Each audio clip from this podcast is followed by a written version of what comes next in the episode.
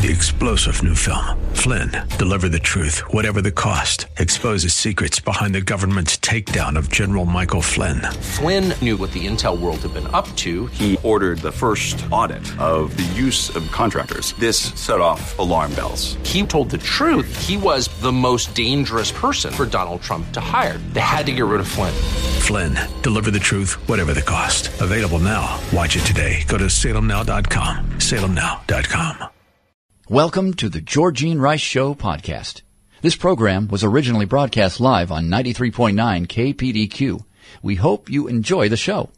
Well, good afternoon and welcome to the Thursday edition of the Georgene Rice Show. Seven minutes after four o'clock is our time.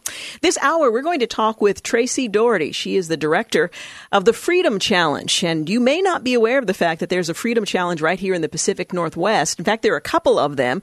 You want to make sure you know about it and what the uh, charter of the Freedom Challenge is, challenging women to support women uh, who are sex trafficked or in modern day slavery. Tracy Daugherty will join us later this hour. We're also going to give away our um, certificate from Unplanned, or rather for Unplanned. It's a Fandango gift certificate. We'll be giving away one in each of the two hours, so listen up for your opportunity to win that $25 uh, gift certificate as well. In the five o'clock hour, we'll talk with Hans von Spakovsky. He's the manager of the Election Law Reform Initiative and senior legal fellow at the Meese Center for Legal and Judicial Studies. We're going to talk about his view that Democrats are wrong to demand the full unredacted Mueller report. Um, not because he doesn't think they should have it, but federal law prohibits grand jury information from being made public and they have to look uh, through it, the, the, report for anything that could uh, affect national security, reveal intelligence methods, and so on that they cannot by law be disclosed. So we'll talk a little bit about uh, the theatrics of what's going on around the Mueller report, which we've been told by the Attorney General should be made available uh, by mid April. That's about a week, if not sooner. So we'll talk with him about that. First, to look at some of the day's headlines. Uh, there have been three more women who have come forward suggesting that uh, the former vice president creeped them out by being too close. If Joe Biden thought a video addressing the allegations of inappropriate behavior towards women would quash the um, the scandal, although scandal might be too strong a word, and enable him to focus on the possibility of launching his 2020 presidential campaign, he was mistaken. Well, hours after he appeared on video to promise be more mindful, as he put it, about others' personal space, three more women went public on Wednesday to claim that the former former vice president had touched them inappropriately. All three said Biden's video didn't go far enough. My guess is in the Me Too era and in the highly charged political climate, uh, he could not go far enough to satisfy uh, some on that end of the ledger. A previous Biden accuser, writer DJ Hill, said that. Uh, that she went public with her claims because she was inspired by other women who have come forward and the cultural shift that's been long overdue. A total of seven women have now accused Biden of inappropriate conduct. Uh, they did not say that it was sexually motivated, but it made them feel very uncomfortable and was inappropriate, particularly in the setting uh, that they found themselves in with the senator slash vice president. Well, a key Democrat who heads the powerful House Ways and Means Committee has formally requested the IRS provide six years of President Trump's personal and business tax returns. And the president has responded, Is that all? Usually it's 10, he said. Well, the request Wednesday by U.S. Representative Richard Neal from Massachusetts, who heads the tax writing House Ways and Means Committee, is the first demand for a sitting president tax information in 45 years. The move sets up a virtually uh, certain legal showdown with the White House as to, uh, Trump has refused the request, saying he is under audit. Now, what they're uh, relying on is an IRS rule that's, that says every sitting president's uh, taxes are audited, and they're suggesting they need to make sure the IRS is doing that. And therefore, to confirm that the IRS is living up to its legal requirement, they need to see the president's tax returns for years that uh, predate his election as well as the current tax years. Virginia Lieutenant Governor has released polygraph results. The embattled Virginia Lieutenant uh, Governor Justin Fairfax yesterday released the results of a polygraph test he said he took in response to two accusations of sexual misconduct by two separate women. Today I'm providing the full report of my polygraph examinations to the media so that all Virginians can read the report themselves, he said in a news conference held in his office. Fairfax again denied the accusation, saying they are incredibly hurtful to me and my family and my reputation, which I have spent a, a lifetime building. Fairfax, two accusers, uh, both spoke out in national interviews with Gayle King that aired on CBS this morning earlier this week.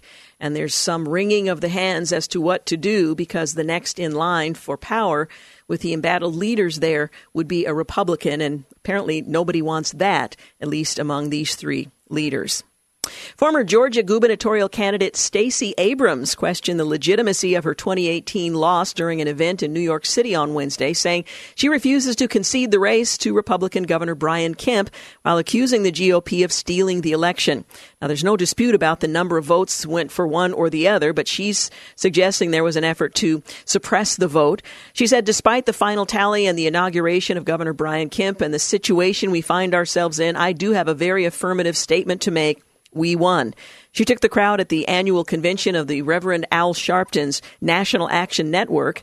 Um, she lost to Kemp by more than 54,000 votes, but has repeatedly refused to concede the outcome. Now, she is not going to occupy the governor's chair. She cannot challenge the vote again, so delusional might be the word that, that fits. You might recall Stacey Abrams is the individual that uh, former Vice President uh, Joe Biden had suggested he might um, recruit for his running mate to run as number two. She has since said she's not interested. Hollywood actress Lori Loughlin and Felicity Huffman appeared in Boston federal court yesterday for hearings on their alleged roles in the college admissions scandal that outraged the nation a few weeks ago. Neither Loughlin nor Huffman were asked to enter pleas in their respective cases, and neither of them publicly addressed the allegations they face. Loughlin and her fashion designer husband um, are accused of paying bribes to get their two daughters into the University of Southern California. Huffman is accused of paying $15,000 disguised as a tax deductible charitable donation so her daughter could take part in an apparently rigged, uh, rigged college entrance exam. Joe Biden, as possible 2020, um, is being castigated by his party. Uh, earlier today, Howard Schultz, who is the uh, former CEO of Starbucks, is being interviewed about his possible role as an independent, and the um, uh, the politics of the 2020 presidential election continues. Well, CVE Technology Group Inc. in Allen, Texas, was raided this week by Immigration and Customs Enforcement which apprehended more than 280 illegal immigrant employees. Special Agent Katrina Berger revealed, as far as immigration related arrests, this is the largest ICE workshop operation at one site in the last 10 years.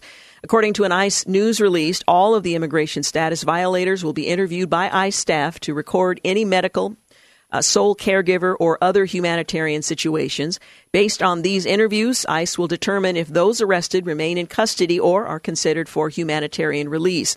In all cases, all illegal aliens encountered will be fingerprinted and processed for removal from the United States. End quote. And after reviewing the circumstances behind the recent Boeing 737 MAX crash, Ethiopia says the pilots acted appropriately. As Bloomberg reports, pilots on a doomed Ethiopian Airlines flight followed proper procedures and still couldn't bring the 737 MAX out of a dive. Ethiopia's transport minister said pressing the manufacturer Boeing company to fix flight controls to avoid further disaster.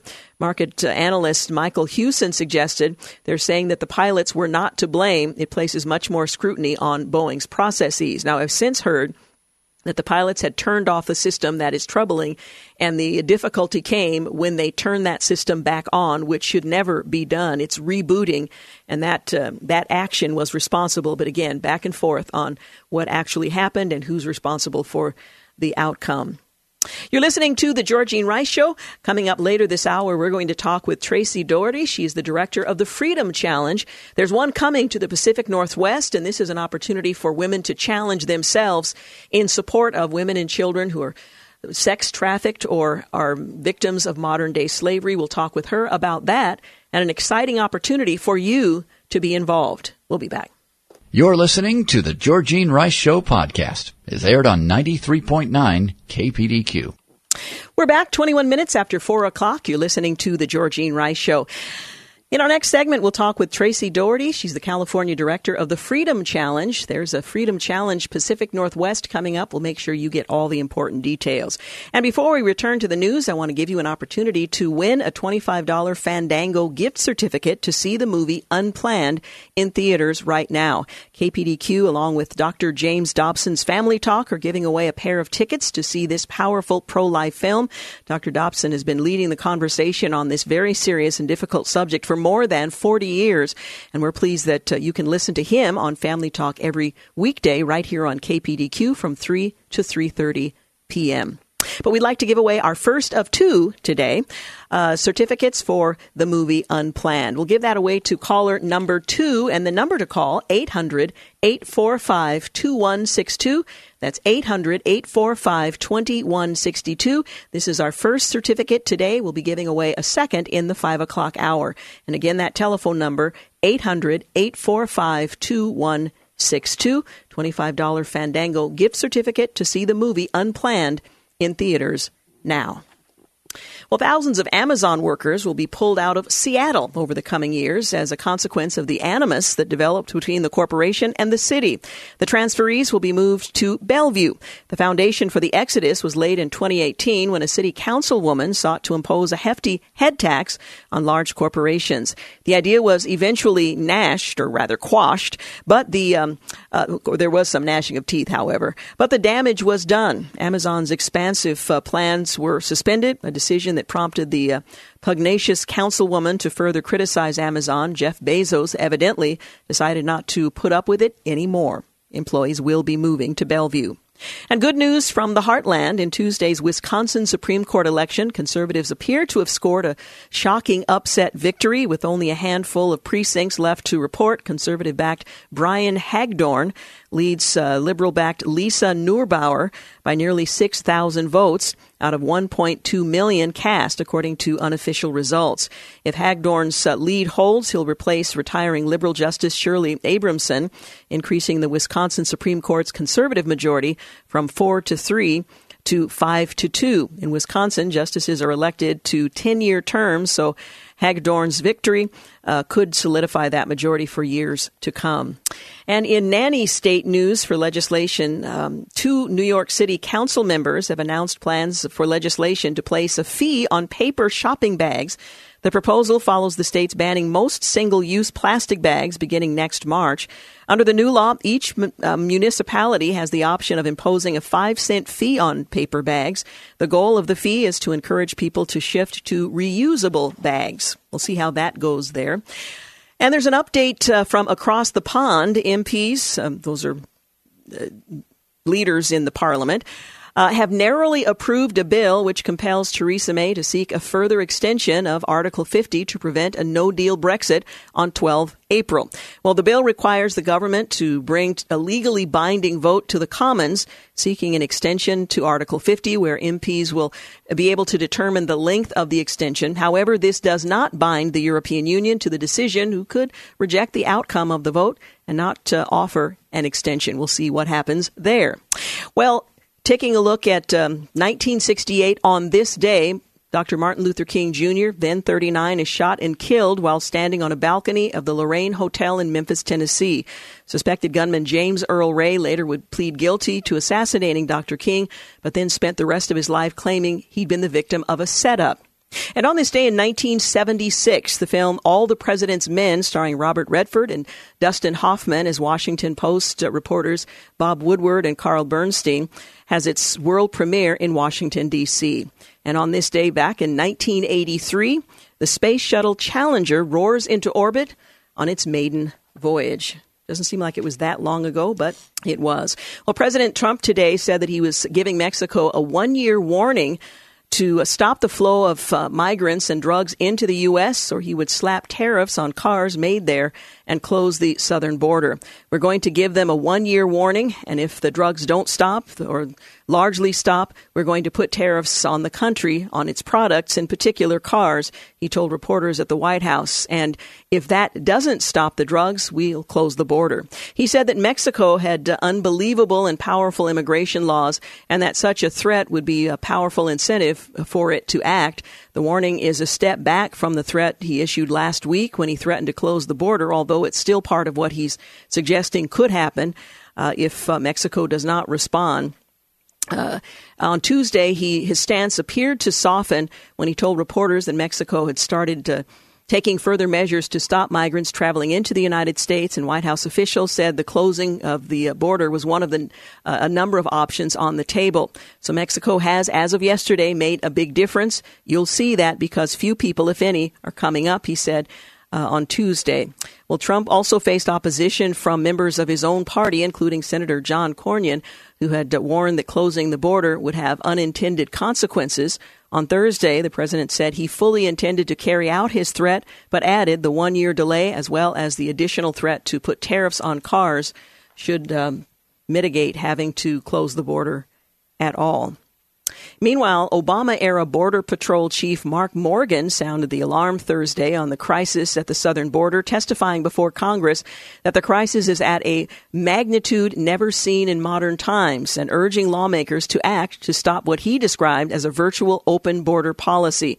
We're experiencing a crisis at the southern border at a magnitude never seen in modern times. It's unprecedented, Morgan said. He served as the head of U.S. Border Patrol during the Obama administration, speaking to the Senate Homeland Security Committee.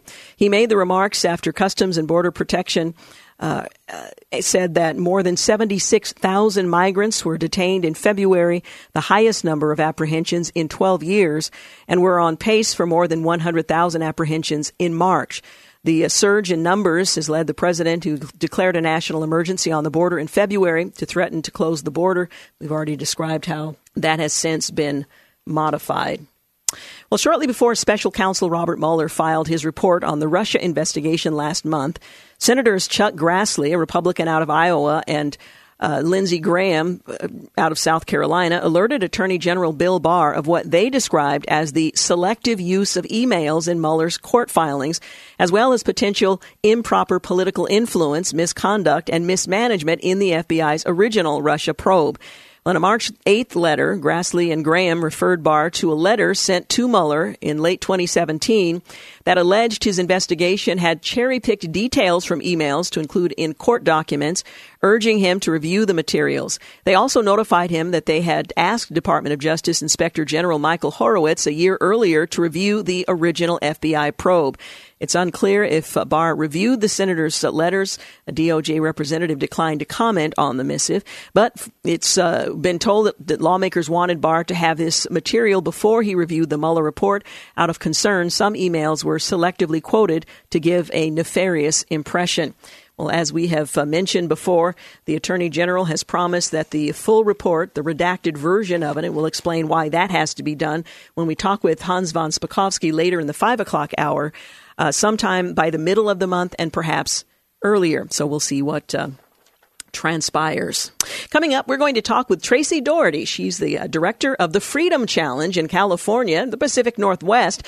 And you may not be aware of the fact that there's a challenge to women right here in the Pacific Northwest. A couple of opportunities to challenge yourself and shine a very bright light uh, on the uh, difficulty of sex trafficking and uh, modern day slavery and actually do something about it. So that's coming up next. You're listening to The Georgene Rice Show. You're listening to The Georgene Rice Show podcast. It's aired on 93.9 KPDQ.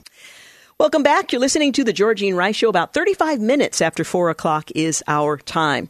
And I know many of you attended the uh, uh, missions conference that takes place in January, Mission Connection, and you had the opportunity to hear briefly from Tracy Daugherty. She also presented a workshop there to talk about the Freedom Challenge. Well, she and I had the opportunity to connect, and I wanted to give you an opportunity to learn more about the Freedom Challenge, not just in general, but the challenge that has been extended to women right here in the Pacific Northwest. And two events uh, that you are invited to participate in. So, Tracy, it's a delight to have you back here in the Portland area and to have you here in studio. Thank you, Georgene. I'm happy to be here. Now, I don't want to assume that all of our listeners are familiar with the Freedom Challenge, so let's begin at the beginning. I know this is a movement uh, of passionate women who are dedicating to shining a bright light on sex trafficking and modern day slavery, but it really is more than that. Yes, it, it's much more than that. We want to challenge women to do good by helping uh, enslaved women and children to do more than they ever thought physically possible, and then to do it together in community. So there's this dual freedom that happens sisters for sisters. They're challenging themselves, experiencing something perhaps of what women who are not free are experiencing, and at the same time, providing material support to help liberate them from their situation. Absolutely. It's testing physical limits. It's put it's really wrecking yourself physically with each other. And um, I would even explain it as a physical intercessory prayer of sorts. Mm. Absolutely. Now, this really began when the founder of Freedom Challenge, in fact, I think it had a slightly different name at the time, was confronted by a fear that had prevented her from reaching the summit of a mountain that she had attempted to summit many times. She had a, a, a she heard a challenge that led her uh, to a final attempt in which he was successful. And that really sparked this movement. Yeah, it did. Her name was Kathy Anderson, and she was actually climbing Mount Whitney, which is one of the tallest freestanding mountains in the United States.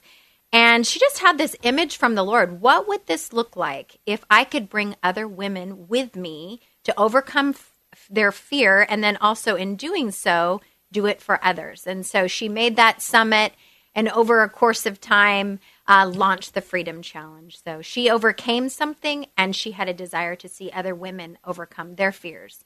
And fear is so such a big part of women's lives. So when they can even overcome something simple like that, it affects and impacts their entire life.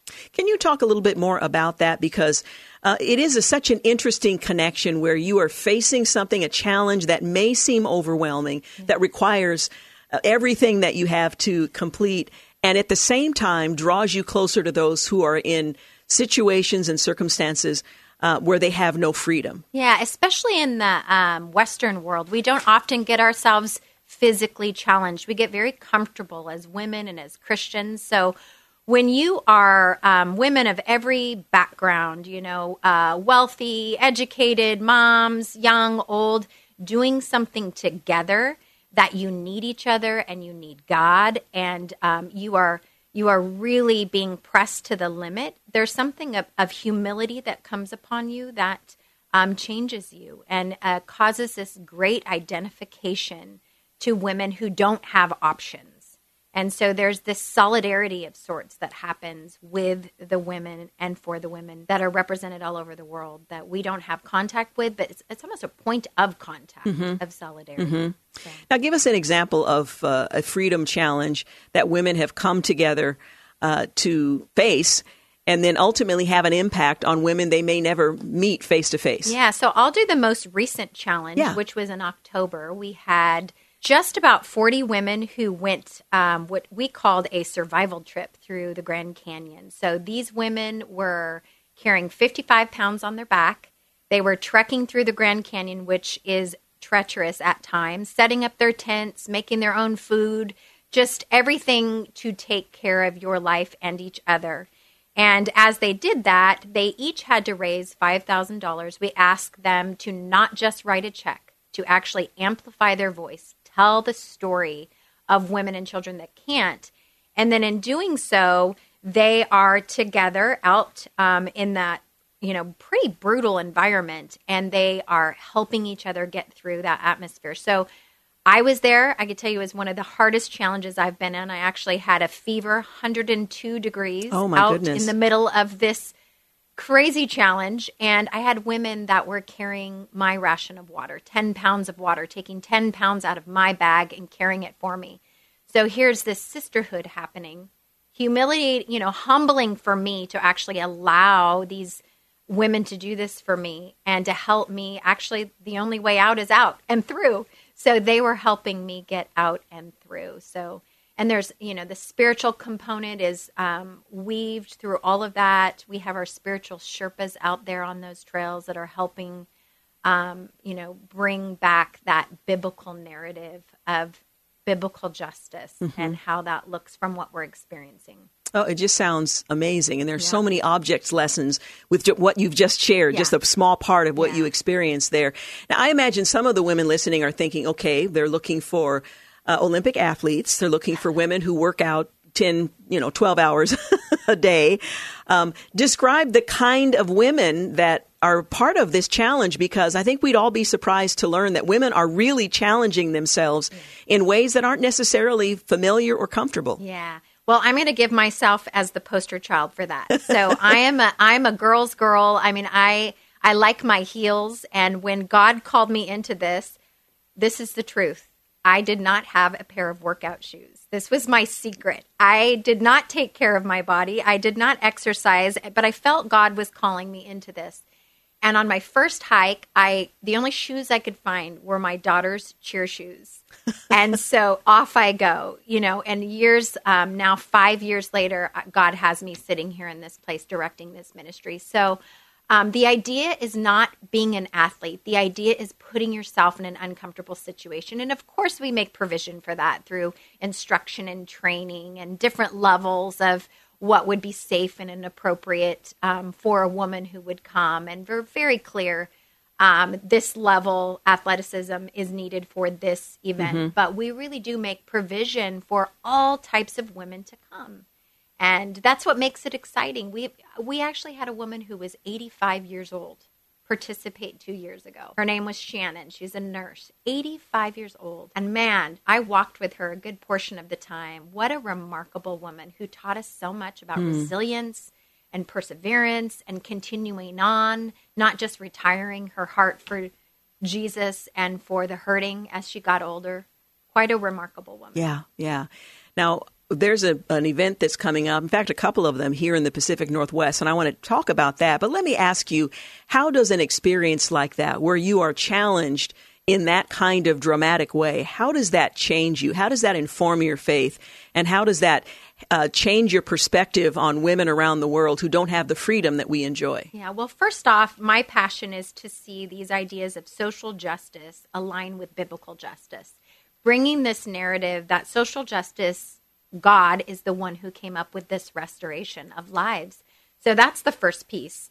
Um, women are learning as they're there. So we create an avenue for that to happen through a journal, through prayer times, through hearing the stories of other women, real life women who um, are, or children who have been caught or have been um, rehabilitated through one of our programs, through prayer, uh, through the opportunity then to go and see where all of those funds have impacted lives. We often will bring survivors on those trips with us mm. who will walk and tell their stories. So there's really a deep, empathetic connection to those lives when they can see the resilience, the ability to have this God given resilience that God puts in every person in all situations We'll often bring women and survivors from the projects around the world to share and to actually, again, walk with the ladies and um, get to know them. And there's something really powerful that happens when you are walking with someone who has gone through something like that. It's now not just a number. Oh, 40 million people are enslaved. It becomes a name. Mm-hmm. It, it becomes not just a status, but a person that you had fellowship with. So we weave that into that experience so that women can, um, you know, enter in. Mm. We're going to take a break here in just a moment, but when we come back, we're going to talk about the uh, the Freedom Challenge Pacific Northwest, and we want to encourage you to think perhaps a, a bit out of the box. Um, and be challenged in your thinking that could lead you to being a part of a Freedom Challenge. So we'll continue our conversation with Tracy Daugherty, who's the director of the Freedom Challenge in, uh, in the California area. You're listening to The Georgene Rice Show, and we'll be back. You're listening to the Georgene Rice Show podcast. It's aired on 93.9 KPDQ. Hey, we're back 50 minutes after 4 o'clock. You're listening to the Georgene Rice Show.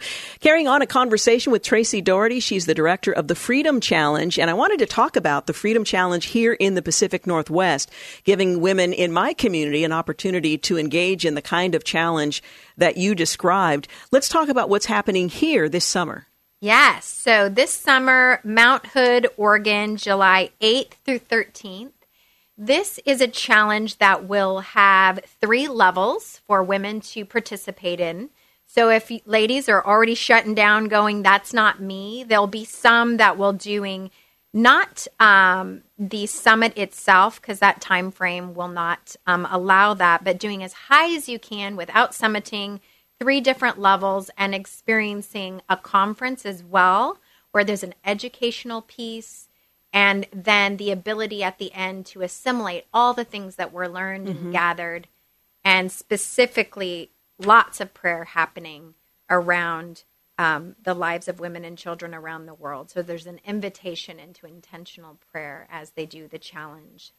Now, one of the things that we talked about during the break was the fact that you have spiritual Sherpas. This is a very intentional group, and this is designed to help us to glean everything that God would teach us along the way, that we would learn from one another as we travel this challenge together. Talk a little bit about the, the spiritual Sherpa and how they encourage women um, to look for what God is saying and also to come alongside one another. So a Sherpa is something that's used. We've done Kilimanjaro and Mount Everest, if you can believe it. Oh These my. women have done both of those, and a Sherpa is often the guide that comes to bring you safely to all the summits and the logistics of that trail. So we decided that not only did we need a logistical guide, which we have, someone who ensures the safety and the guidance of the women practically, so we're not just out there doing our own thing but the spiritual Sherpa acts to create a spiritual summit for these women. So there's a team of women around the U.S. who put together um, very customized spiritual journey for these women. So we use um, prayer points. Uh, we have a journal that um, causes reflection and um, thought provoking questions that allow the women to actually just examine their own heart and what they're doing and um, just creates a spiritual journey for them. That's one of the most exciting things is that we really want to align, as I said before, this social justice. We're doing good for women and children, but also biblical justice, that there's a restorative part to our own hearts as we make this journey alongside God and others. Now, for women in this listening audience who are interested in what you've just described, what's the best way for them to learn more, to say, yes, I'm in, and, and, all of that? So, the best way to do that is to go to our website, thefreedomchallenge.com. Very simple, thefreedomchallenge.com. And on there, they will be able to register for an event, ask questions, see videos, see the history. They can call our office and we'd be happy to guide them, ask, answer questions, give them their gear lists and once you sign up, we start a journey with you, which is going to be first amplifying your voice on behalf of other women and children, which, believe it or not, sometimes women are more fearful about the idea of asking and inviting people into this journey with them for support than they are even the physical. Hmm. So, really, the challenge begins the moment you sign up. The moment you sign up, you're getting people praying with you, partnering with you.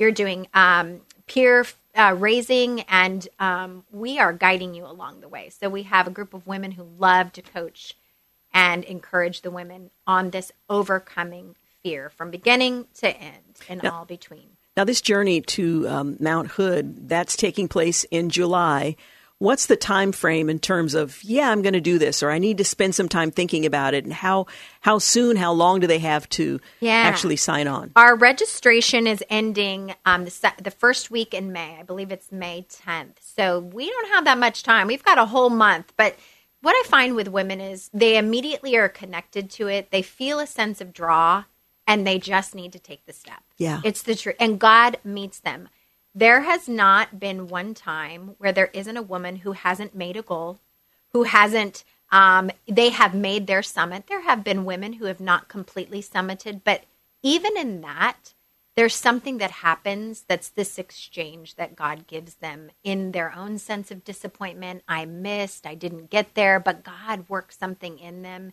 in all of those circumstances. So, May, and then the journey begins as a community. You'll start interacting with prayer team members that'll start praying for you and other ways to network with other sisters who will be joining on that same challenge. Now, one of the things you said earlier, if I'm not mistaken, is that you help them to to train, to prepare for the trip.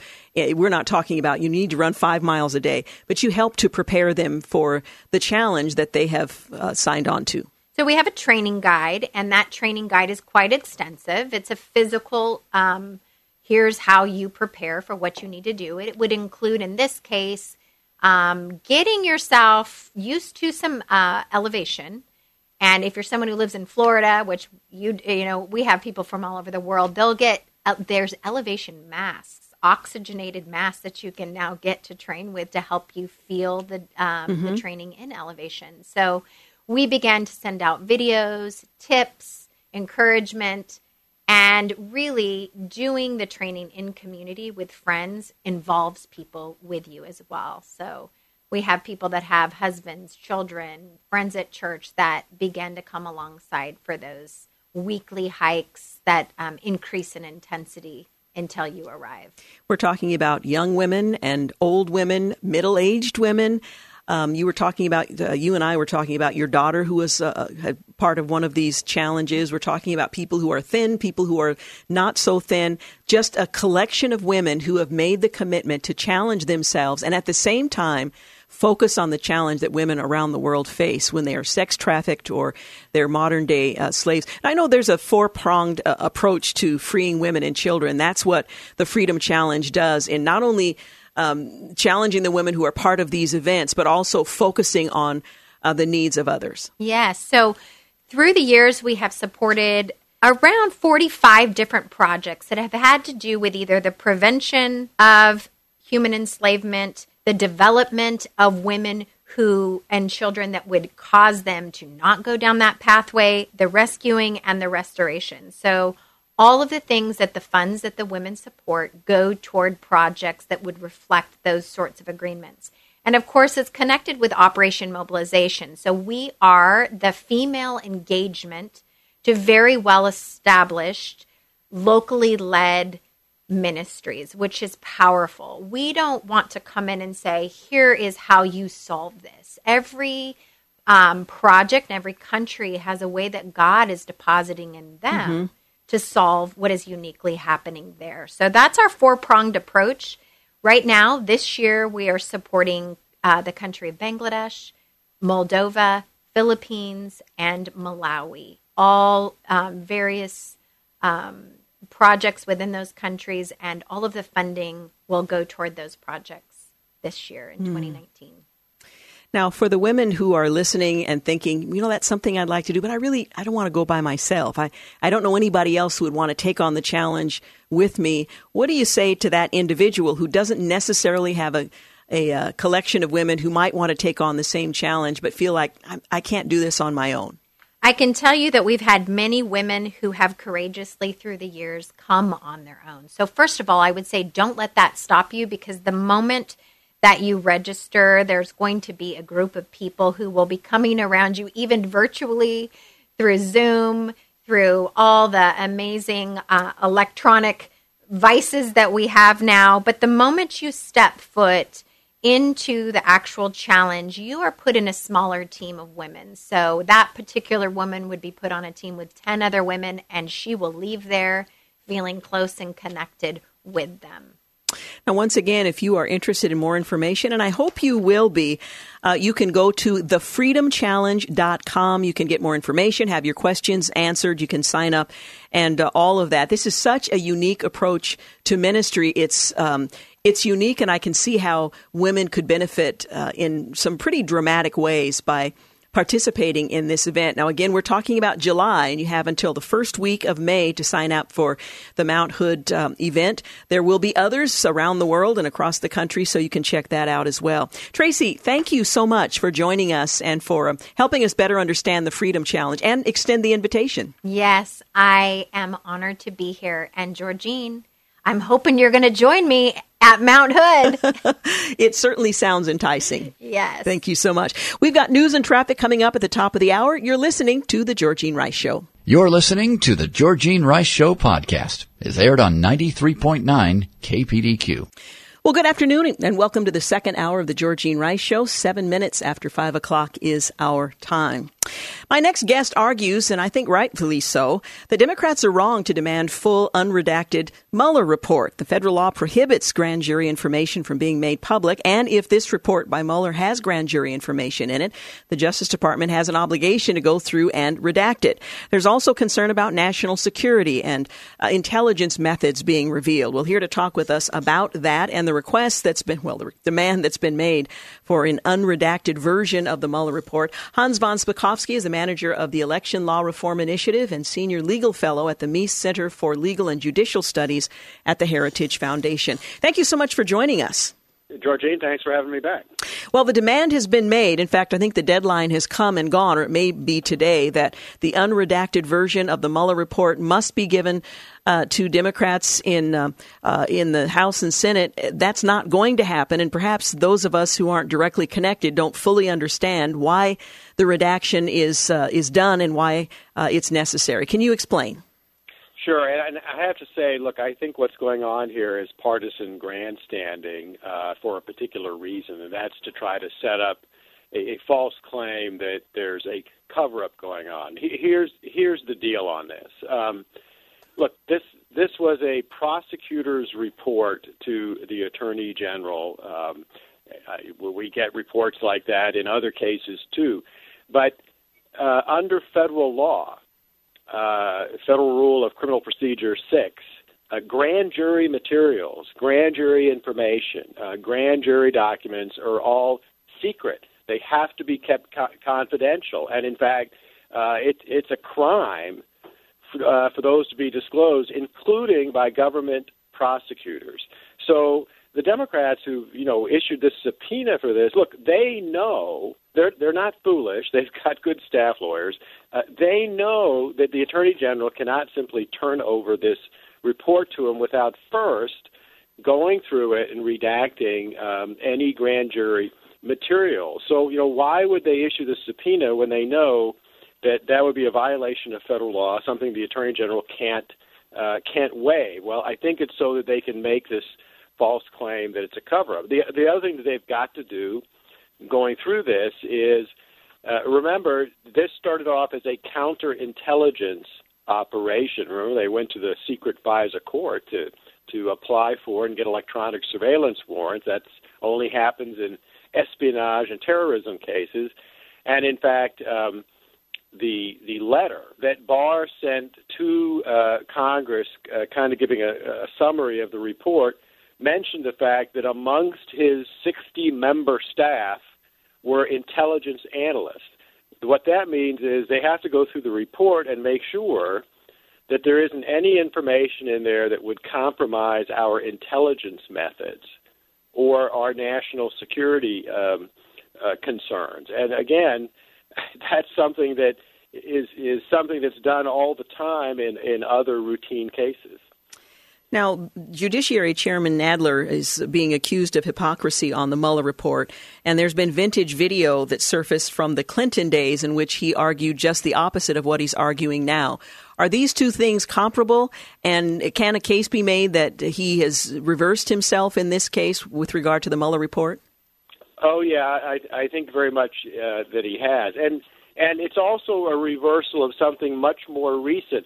Look, the third thing that I think ought to be done with this report is that if there's any derogatory information in the report, in other words, unproven accusations, uh, matters that were not sufficient uh, to to bring a prosecution, uh, I think that also should be taken out. That would be in accordance with Justice Department rules and protocols. Prosecutors, when they decline to prosecute someone, uh, are not supposed to then hold press releases in which they disclose derogatory information about the person they just declined to prosecute. And remember, that's exactly what James Comey did, and Democrats were demanding that he be fired for doing that.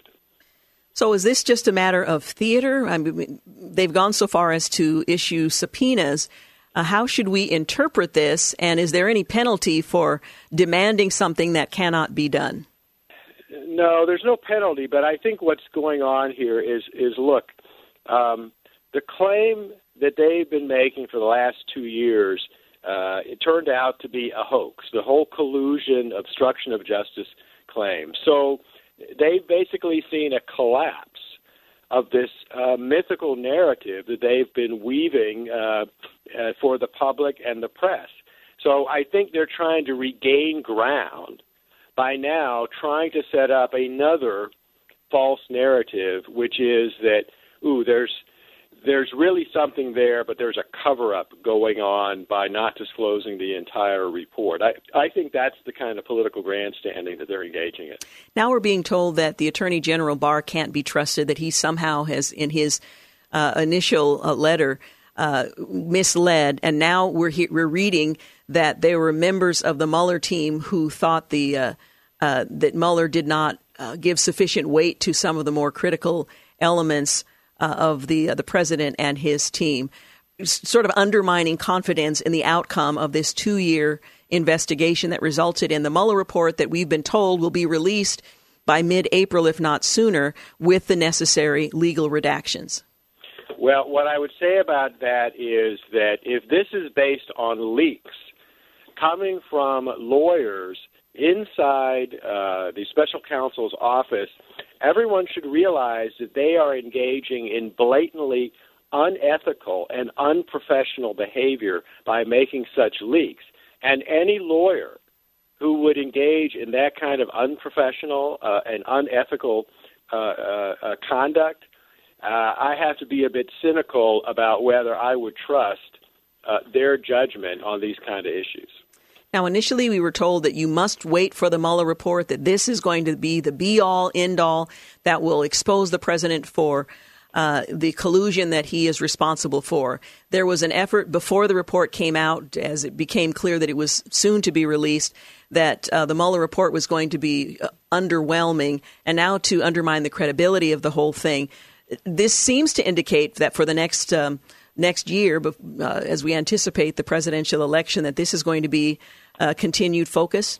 It is, but I think um, I think Democratic leadership is going to be making a big mistake if they uh, if they try to do that, because I think the American people, I think the public, um, if they continue to pursue this what turns out to be false story of collusion, um, I think the American people are going to look at that and they're going to feel that it's not only unfair and unjust, but that the, the Democrats are engaging in political persecution, and that I think could actually hurt them uh, in in in the next election.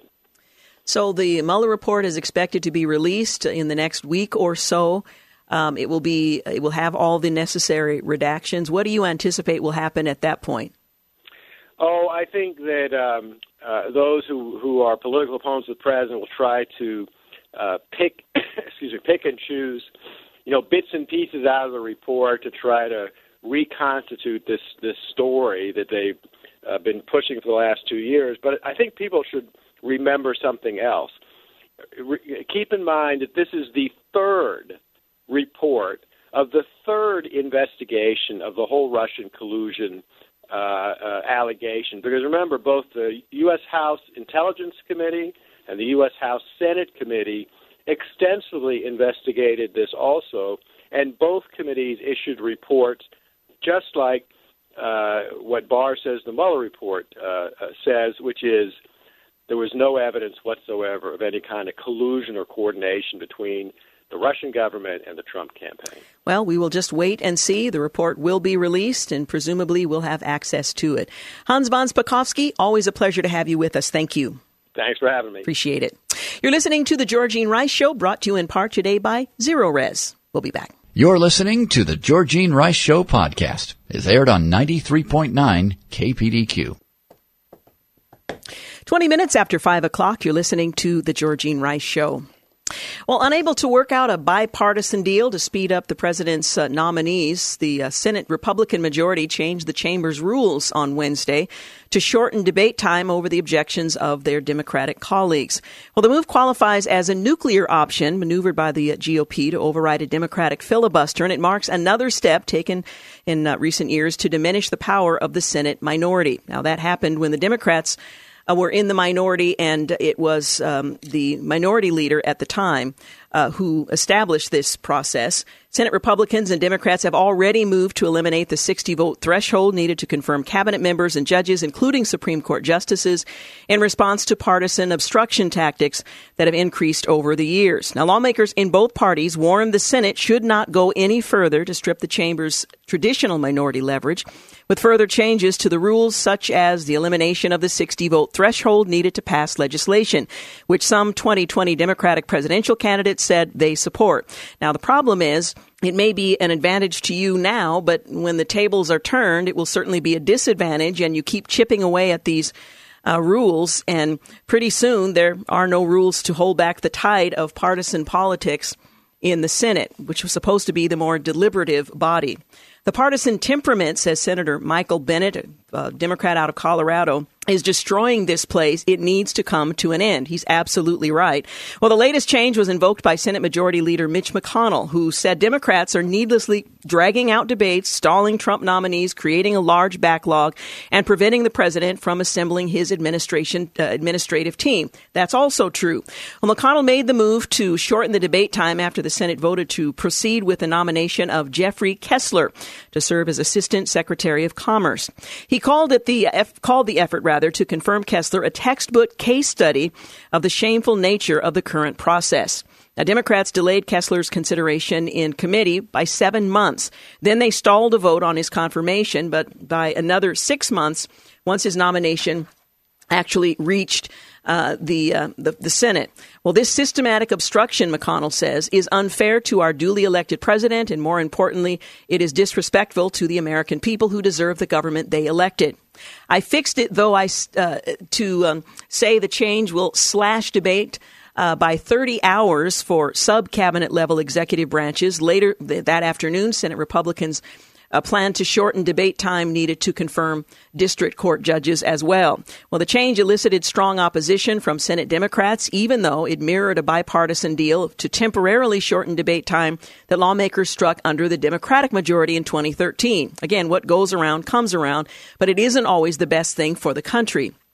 Democrats now believe that the shortened debate time will hamper their ability to carefully consider Trump picks, who, in their view, may not be qualified for the federal bench or administrative roles. That's what the Republicans argued when the Democrats did the same and were in the majority in 2013. We've seen nominees who have never been in a courtroom and are being nominated to lifetime judgeships, says Senator Patrick Leahy, a top lawmaker on the Judiciary Committee. Senator Ron Wyden said the Trump administration is responsible for the opposition from Democrats because it's offered unqualified or politically extreme candidates. Now, again, the excuses change depending on whose ox is being gored. Pick better nominees and you will uh, have our support, Wyden said. Well, that's simply not true. But Senator Chuck Schumer, the minority leader, said Republicans were moving to destroy the rules of the Senate to speed along far right judicial picks to adopt a far right agenda. Republicans know they cannot enact through the legislative process. And of course, it was argued just the opposite when the Democrats were in the majority and they wanted their nominees to be moved through more quickly. Well, Schumer said uh, Trump has nominated unqualified people, as his colleagues did, um, to the federal bench. He cited as examples Thomas Farr and Ryan Bounds, who were defeated with the help of the GOP after background investigations found evidence each in the past had engaged in actions deemed hurtful toward minorities. Two hours for a lifetime appointment with huge influence on people's lives is unacceptable, Schumer said, calling it ridiculous. Now, apparently, it wasn't quite as outrageous when it benefited the Democrats. And again, it goes back and forth depending on whose ox is being gored. Republicans made the case that Democrats have imposed historic delays on White House nominations, uh, even those they do not oppose, leaving picks for the federal bench and sub cabinet level officials waiting months and in some cases years for confirmation. And they pointed to the many nominees Democrats delayed by requiring the clock to run out on all 30 hours of debate time, then voting in favor of the confirmation. Games senators play. Well, the GOP over the past two years has sought to, uh, uh, deal with Democrats to resuscitate the bipartisan accord struck in 2013 to lower debate time, but Democrats said it couldn't be implemented until after the next presidential election when Trump might be replaced by a Democrat. Again, who benefits? That's what we'll do. Democrats are delaying Trump nominees out of opposition to Trump's 2016 victory, McConnell said, just because they wish our president was not our president. Well, uh, again, I point to this as an example of why people are frustrated with and have less regard for um, politicians in Washington. I'm not going to. I'm not going to go into that. We'll just move on. Well, a police officer, um, well, I'll start here. The uh, Supreme Court's um, debate yesterday on death penalty seemed a bit absurd. The headline said the justices of the Supreme Court were openly feuding and sniping at one another over the death penalty. What they were, in fact, doing was nibbling around the edges of the ongoing debate across the country. Now, some opponents of the death penalty wish to see the Supreme Court declare the the uh, penalty unconstitutional altogether, and they're not too picky about how uh, how we get that done. Not uh, jurisprudence, but juris pretext, as one. Uh, Kevin Williamson put it. Well, the problem with that is that the Constitution itself categorically sanctions capital punishment. For instance, by specifying in the Fifth Amendment certain limitations on the conditions in which a person may be deprived. Now, we're talking about the debate over whether or not an individual who has been sentenced to death has a, a guarantee that that will not be an uncomfortable or painful process for them. Whatever cruel and unusual punishment means in the Eighth Amendment, no one involved in the drafting of that language or the ratification of the Constitution believed that it prohibited capital punishment. Says Damon Root, author of Overruled, The Long War for Control of the U.S. Supreme Court, like it or not, the death penalty is constitutional. He says we should not pretend the Constitution is silent or ambivalent about the basic existence of the practice. Now, states can decide whether or not they're going to implement it, but there's no question that it is constitutional. The current Supreme Court action regarding the death penalty from a legal point of view amounts to a little more than trivia. In some states, only prison employees can be present in the death chamber, which means that if there is a Christian or Muslim chaplain on the prison staff, he may be physically present, but a Buddhist or Zoroastrianism, uh, Zoro, Zoroastrian rather, may be denied similar consolation if there is no affiliated uh, clergyman on the uh, the premises or on the payroll. Now that case would be uh, of scant interest if not for its intersection with the issue of capital punishment. Another case involves a man who suffers from a rare disease that, according to his lawyer, would cause him to endure horrifying pain if he were to be put to death via lethal injection. Likewise, that case has little to do with the merits or acceptability of capital punishment as such, but that was the case that the court, the, the jurists were arguing. There's a long history of this sort of thing when it comes to the death penalty. The Furman case found the Supreme Court handing down a national moratorium on executions in an intellectually and legally incoherent decision. It was a 5-4 case with five different majority opinions based on the uh, nebulous considerations of arbitrariness and loosely defined discrimination. Well, most of the popular arguments against the death penalty are like most investment advice and Republican campaign promises. I want to believe and I'm inclined to do so, but they do not stand uh, up to much scrutiny. That applies to politicians and politics in general. It may very well be the case that an innocent man will be sentenced to death, but that also is an argument against incarceration, speeding tickets, and much else. An execution cannot be undone, but neither can the damage from 40 years wrongful incarceration. The irreversibility of the death penalty is an argument for prudence in its use, as indeed we must be prudent in all cases where the state is responsible for uh, imposing violence. Well, this is the challenge that the U.S. Supreme Court was undertaking when it uh, made the decision of whether or not a painful execution, as in the case of this individual, should move forward, uh, while others wanted to see this broaden into a challenge to the constitutionality of the death penalty at all. As we know, the decision came down, and uh, Justice Gorsuch was one who came down in favor of permitting the uh, the prison to inject the uh, the prisoner, even though it may result in a painful death for him. By the way, the individual who will be executed by that means apparently was responsible for the murder of several people, and pain was not an issue at the time those took place. 29 minutes after 5 o'clock, when we come back, we're going to talk about some things that are going on in the Oregon legislature. What do you think about permanent daylight saving time? Hmm.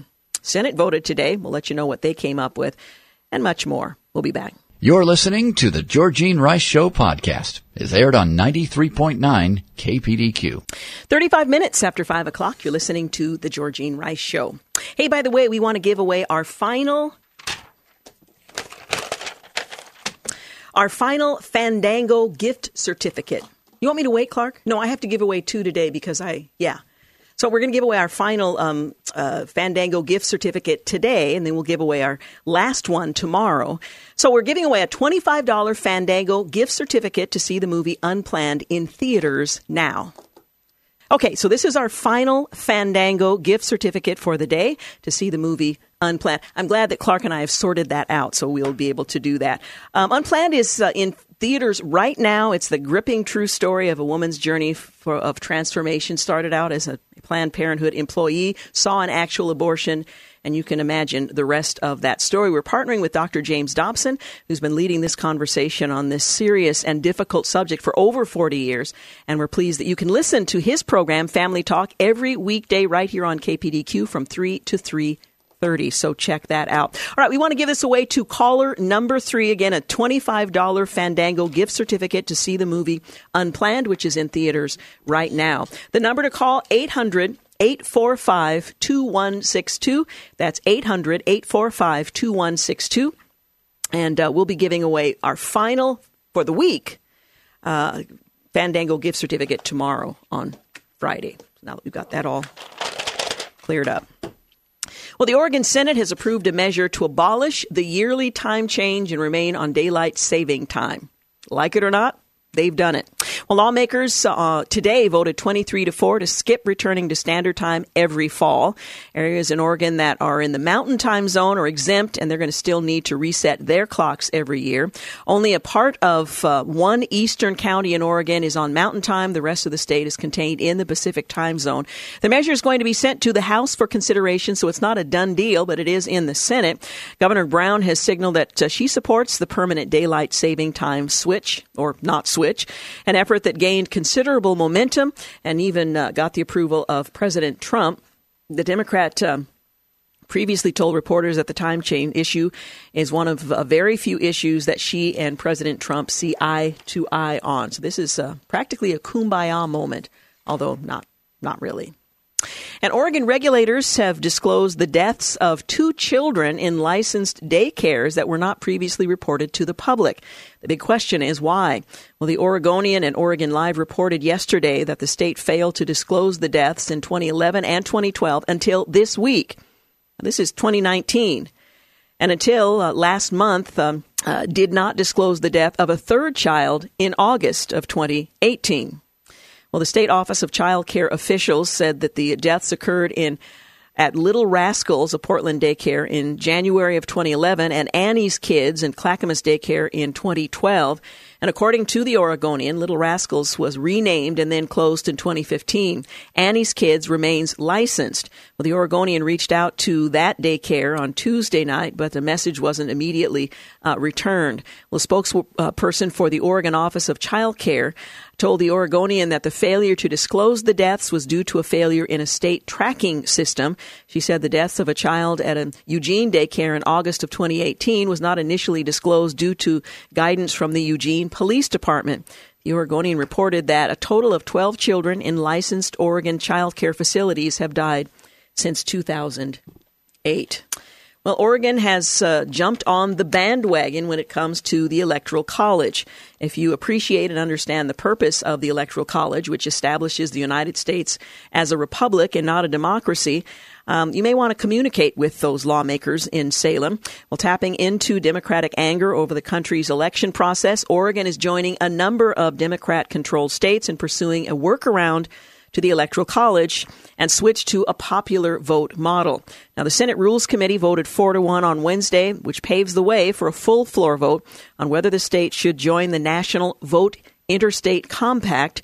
It's a pledge between states to give their electoral votes to whomever wins the national popular vote.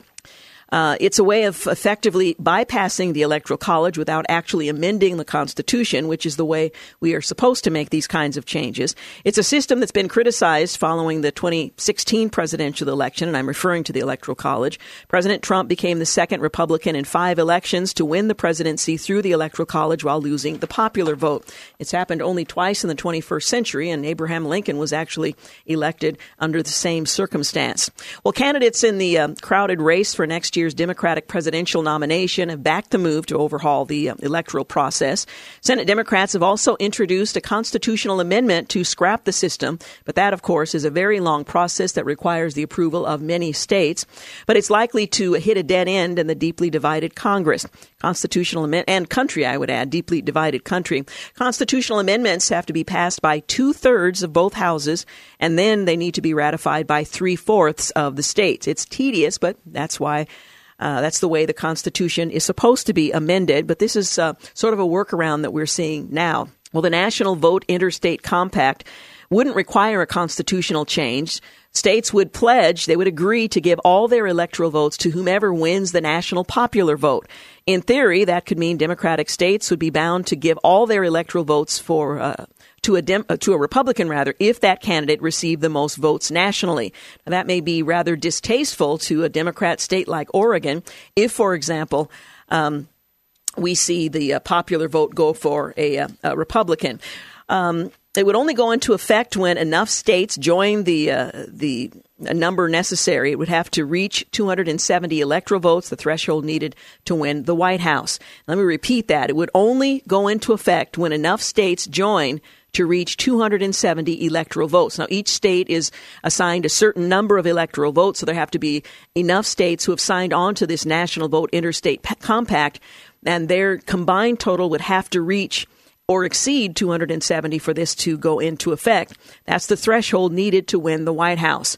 Well, opponents of the Electoral College say that the system gives an extraordinary amount of power to a handful of swing states where presidential hopefuls spend the most of their money and attention. As saying, uh, and this is a quote from Ricardo uh, Valerio from the uh, a policy associate with the ACLU Oregon by ensuring that each vote has an equal impact on the outcome of the presidential election. National popular vote gives each citizen equal power in elections, regardless of the state where the voter lives. What it does do, however, is diminish the influence of some of the smaller states and increases the influence of the coasts.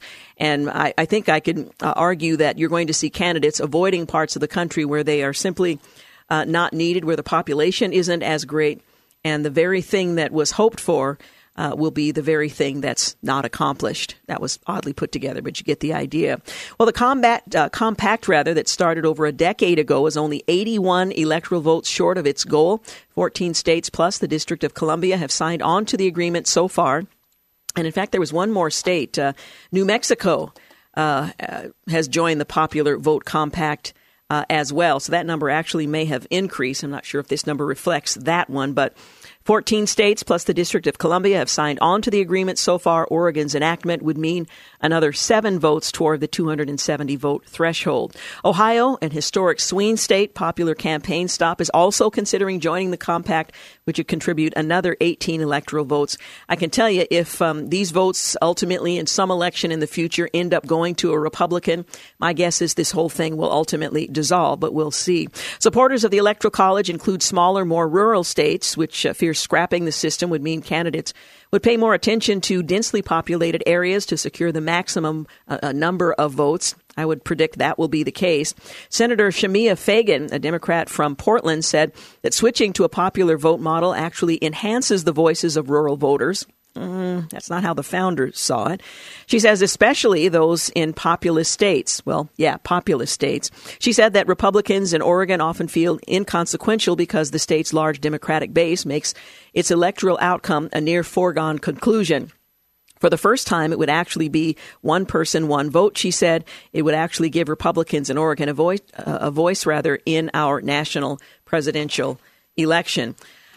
So, um, it doesn't matter how the state might vote in and of itself, depending on who gains the popular vote in general in the national election, those votes would then go to that individual. So I'm not so sure how that accomplishes the goal that's so often stated. But candidates in the crowded race uh, for the Democratic presidential nomination are, for the most part, in favor of that move.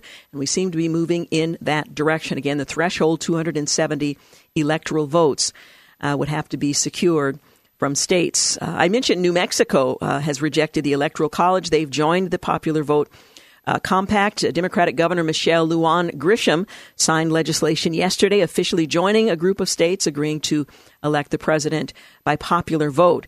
And uh, adding HB uh, 55 to the governor's list of signed legislation, uh, she confirmed that New Mexico is the 14th state to join the National Popular Vote Interstate Compact. The measure passed through both chambers of the New Mexico legislature with no Republican votes, according to the state's website. You're listening to The Georgene Rice Show. We'll be back to wrap things up. You're listening to The Georgene Rice Show podcast. It's aired on 93.9 KPDQ. We're back. You're listening to the final segment of the Georgene Rice Show. Well, this was an interesting story, although it's a tragic one. A DNA testing is underway for a young man named Timothy Pitzen.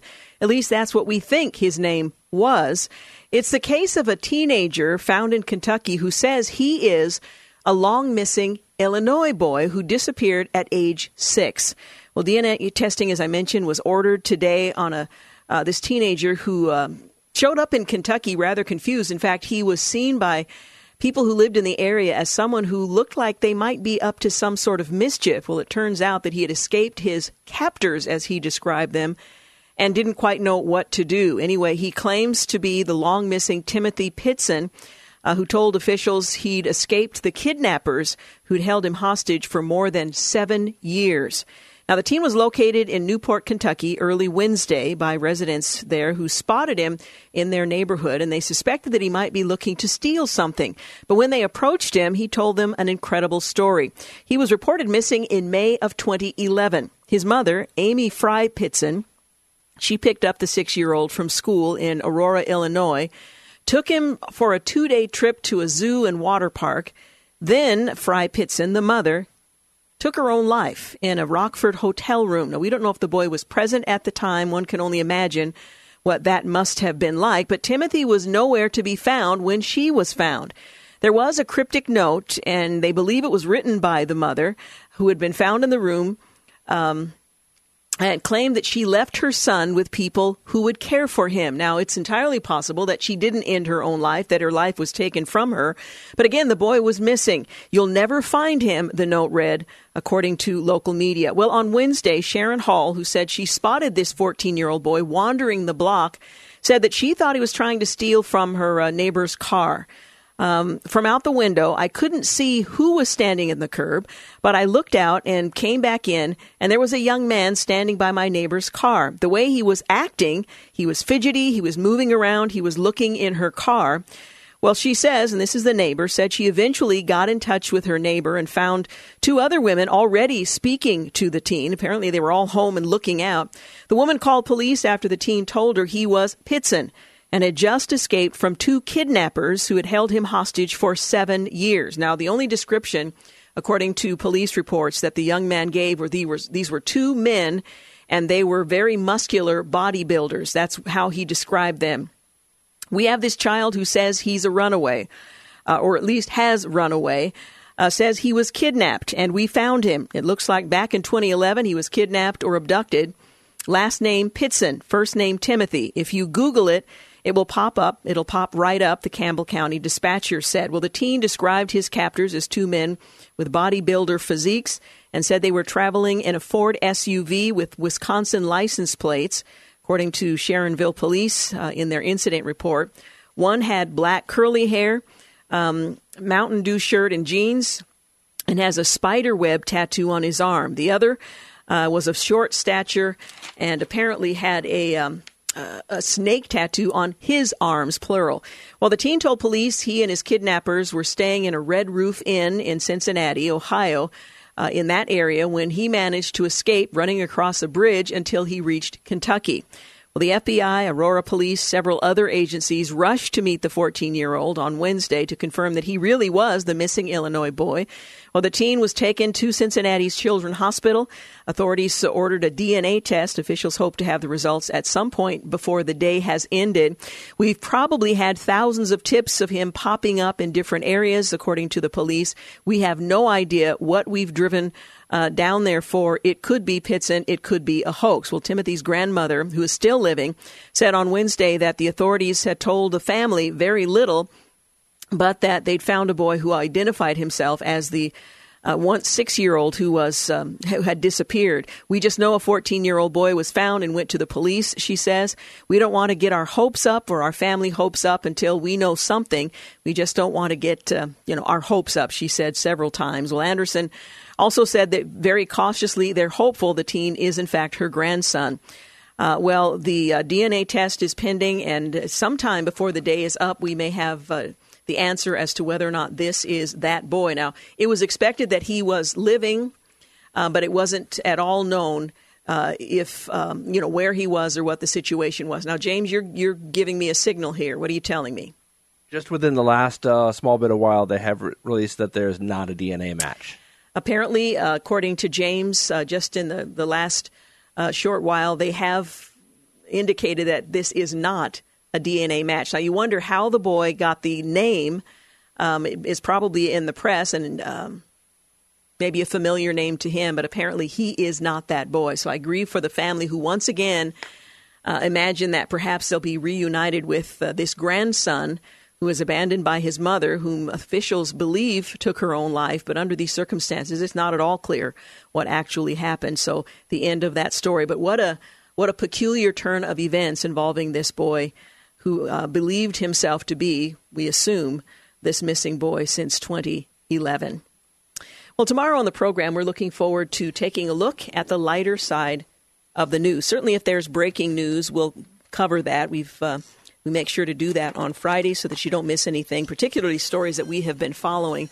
We're going to spend the bulk of the day really focusing on um, the lighter side of the news, so I'm looking forward to that and hope you will join us.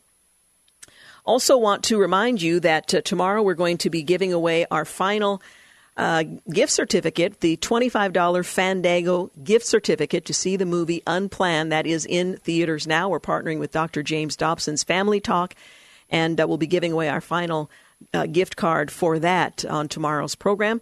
We gave uh, two of those away earlier today. So if you're interested in uh, winning, listen up. We'll do our final giveaway tomorrow. Um, also, wanted to uh, mention that the Oregon Right to Life uh, Conference, the Northwest's largest pro life conference, is this Saturday at Rolling Hills Community Church. If you'd like to register or to find out more, go to OregonRightToLife.com. Again, that's coming up this Saturday. Want to thank James Blend for engineering today's program, Clark Hilton for producing.